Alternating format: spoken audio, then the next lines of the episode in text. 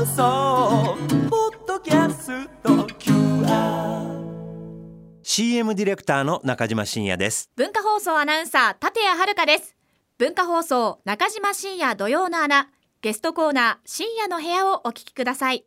中島深也土曜の穴中原さん、この本にするまで本を集められたということなんですがそうやってそういうどっちかというと性分なんですか？徹底的に調べていくそうですね。はい。あのーそうですね。ね はい。お仕事柄もあるでしょうけどねそうですね。あのででも大体ネットで調べたりとか、2、3冊本を読んだらば、まあそれで済んだんですけれども、さっきも言いましたように寿司に関してまとまった本がなかったのでいろいろ謎が謎を読んで、これに関しては謎だがとかって書かれてると、解きたくなるじゃないですか。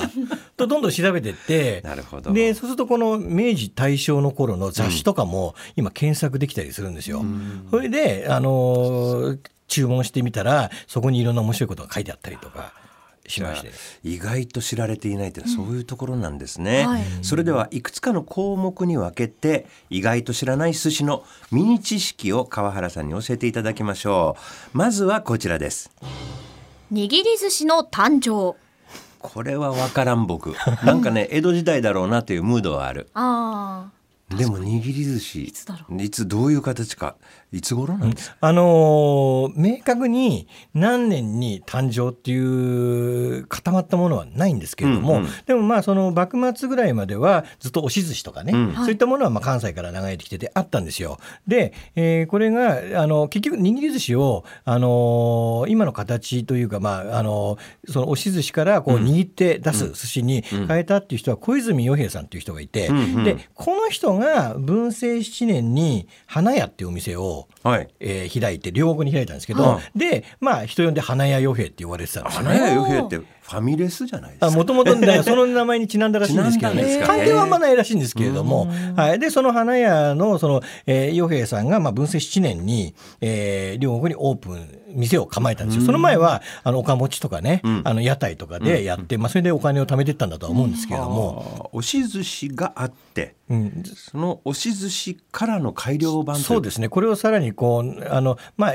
早くて1日とかね、半日押さなきゃいけないじゃないですか。そうなんですかそうそうなんですよ。だからそれで、まあ、ずあの魚の脂身が、まあ、あのーご飯の方に染み込んでいったりとかね、そういういろいろ時間がかかる、やっぱりそれでも時間かかったんですよ。うんでも、うんあの、世の中はもう屋台の、あのー料理が全盛の時代でもあったのあーファーストで、フードですね。そうですね。で、あの、お蕎麦とか、うん。天ぷらとかもみんな屋台になってたわけですよ。うんだからそこから、で、どんどんその、えー天ぷらそばができたり、まあ、丼が生まれたので、丼にうなぎのっけてうな丼ができたりとか、だからそんな中で寿司もなんか新しい時代を求められていたんじゃないかなとは思うんですよね。そこで、まあ、パッと握って作れる握りですねということなんですね。まあ、即席性というかすぐできるというのは大きな特徴としてあったわけですね。そうですね。はあ、えーで握り寿司っていうのは今や全国にございますが、これはじゃあ江戸から広まっていったそうですね。はい。そう。だから、あの、江戸前寿司ってよく言うじゃないですか。はいはいはいで、あれも江戸前って言葉自体は、もともとはその江戸城の前に入り江があって、うんはいで、そこに、まあ、あの、いろんな川から流れて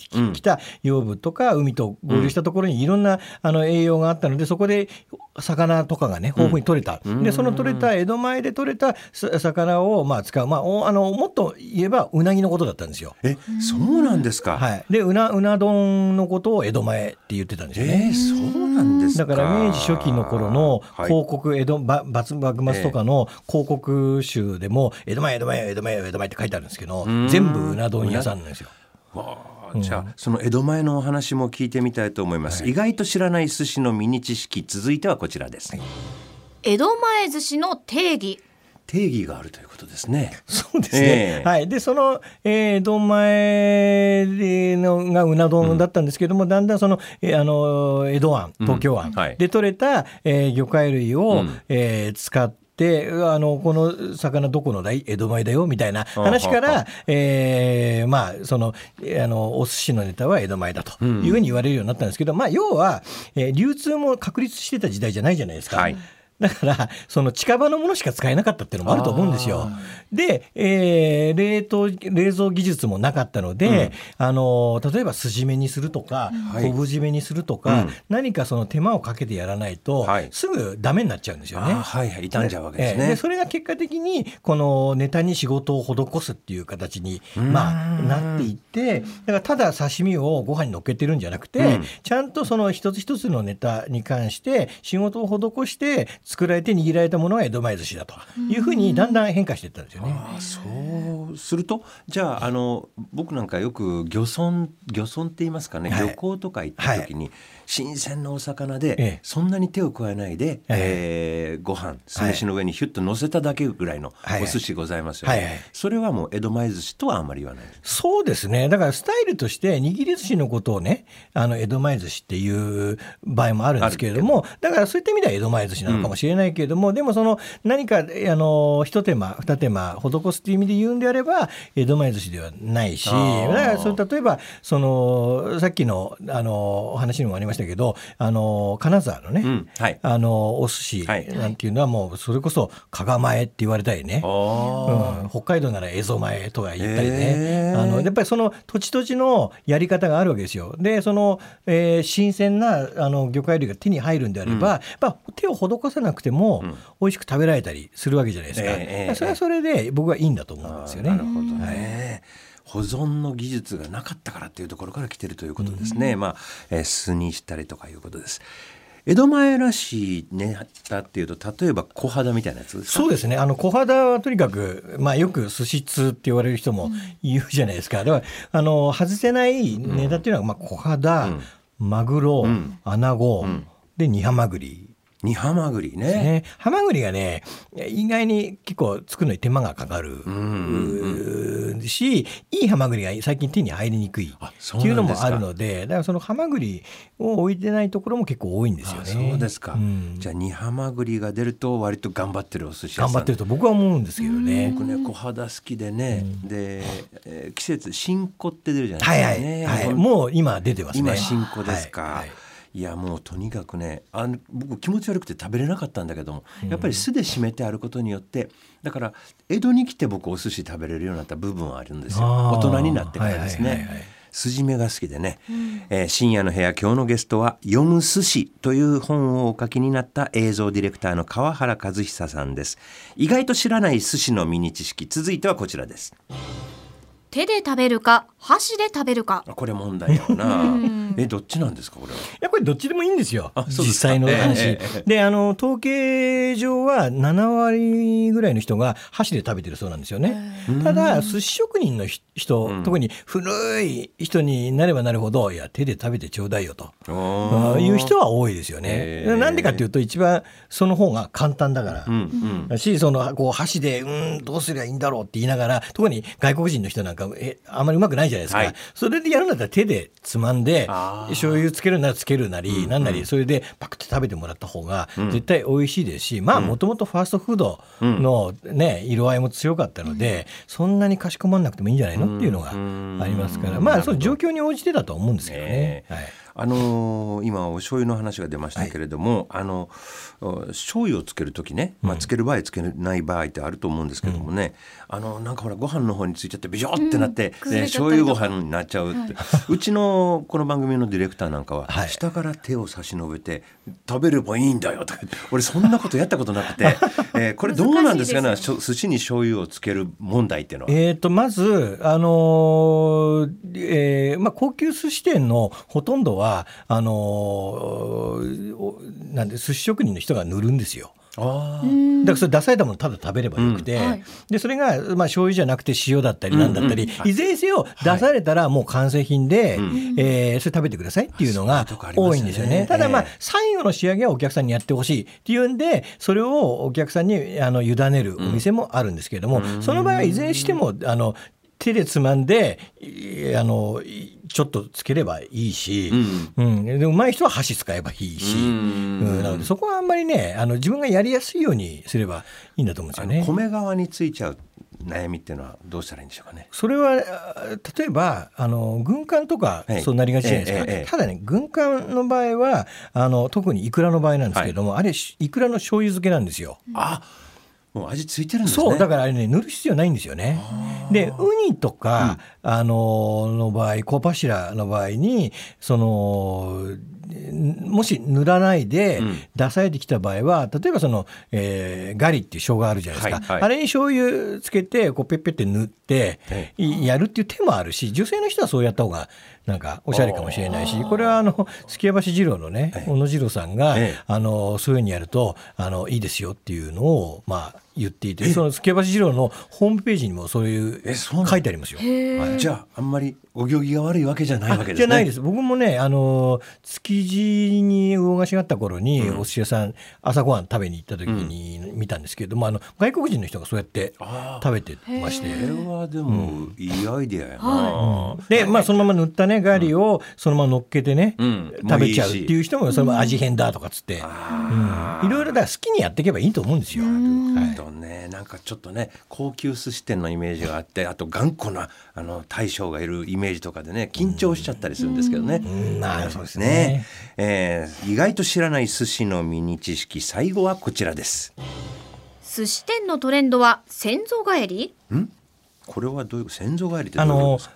えーこれ主にそうですねまあ大体高度成長期からはいバブル期にかけてなんですけれども、お寿司屋さんでそれ以前は大体出前とかが主体だったんですよね。うんうんであのーお店に行ってカウンターで、えー食べる場合に、まあ、お寿司だけ食べたらあっという間に終わっちゃうわけですよ。はいなんですけれども大体接待で使われることが増えたんですよね。はい。そうするとお酒が出て、んですぐ食べて終わっちゃダメなんで23時間持たなきゃいけないじゃないですか、うん。そうするとつまみを出してくれと。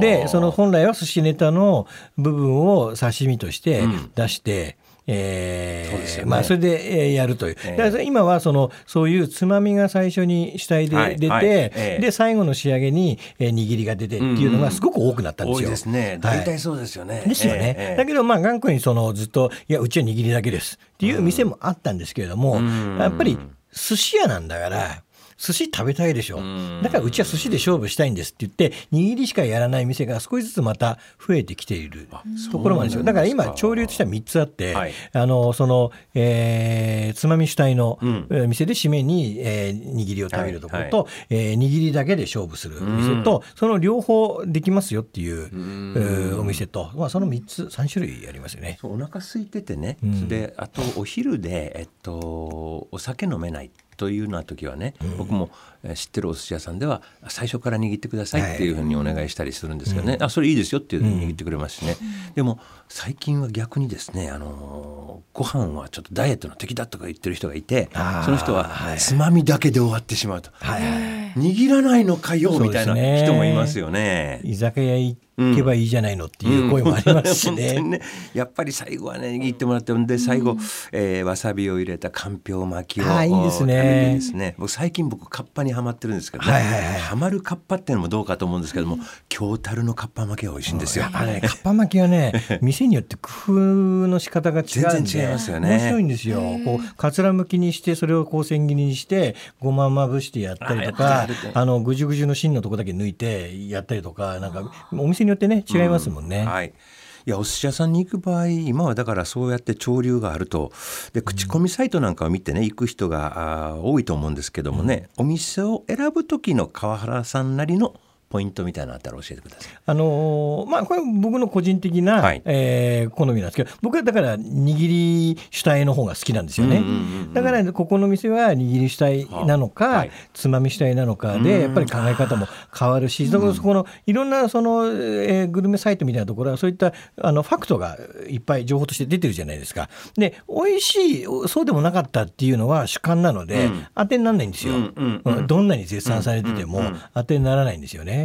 だからすごい高得点で大絶賛されて予約取れない。何年も取れないって言ったところでもそうでもないよね。っていうところもやっぱりあるし、うん、だからそのここはどういうどネタがどれぐらいでどういうネタが出てどういうシステムで。事実だけを見ていって。それを参考にして自分の味でた、はい。舌で確かめるということですね。そうですね。あのもう一個だけ握りを頼む順番とかあるじゃないですか。これから行くとかっこいいとか、えーこのこのネタ頼むと粋とかなんかこう注文の仕方についてのアドバイスなんかあります？あのーそうですね。まあだからよくねあの白身魚から頼めばいいみたいな話も出ますけれども、でもあのーわがままに大トロから頼んでも別に間違いではないですし、うんうんうんだからそこのお寿司屋さんにいる佇まいがねちゃんとしてれば僕はいいと思うんですよ。だから僕はよく大体一人で行くんですけども、その一人でカウンターに座ってる女性とかもいるんですよ、うんうん。本当にお寿司が好きで、デートとかでね、うん。来るんじゃなくて一人で。一人で食べて一人でお寿司を、あのーなんか。えーあの味わっていて追加何かいいですかってあじゃあニシンくださいとかね言ってるとあかっこいいなこの人とかってやっぱ思いますけれどもね。はい僕もね、あのお寿司屋さんのカウンターに行くってヤングの頃ちょっと無理でした、でやっぱり自分も多少一人前にならないとダメなんじゃないかなと思ってね,、そうですよね。あのそれはやっぱりすごく人間が一つ試される場所でもありすよだからますよ。ね。それゆえに背伸びする人も多いんですよ。あだけどそこで背伸びすることほどえある種野暮なことはなくて、だから等身大で普通に楽しめればそれがいいんだと思うんですよね。うん。本当に自分の等身がどこかっていうのも大事ですね、えー若い人も、えーお年寄りもやっぱりそれなりの楽しみ方あると思いますが、はい。はい、ご本のご紹介いたします。川原和久さんがお書きになった本読む寿司は文芸春秋から販売中です、はい、これ内容びっしりで見開きでワンエピソード読めますんでそうですね。えーはい。ちょっと空いた時間とかに一ネタ仕入れるにはぴったりな本やと思います、深夜の部屋今日のゲストは映像ディレクターの川原和久さんでした。ありがとうございましありがとうございたました。た。Nakajima Shinya, Doyo no Anna. 文化放送 FM916 AM1134 中島深夜土曜の穴7月13日放送分の深夜の部屋をお聞きいただきました。中島深夜土曜の穴は毎週土曜日午前11時から午後1時まで生放送でお送りしています。次回のゲストはお祭りジャパン代表の加藤優子さんです。生放送でも聞いてくださいね。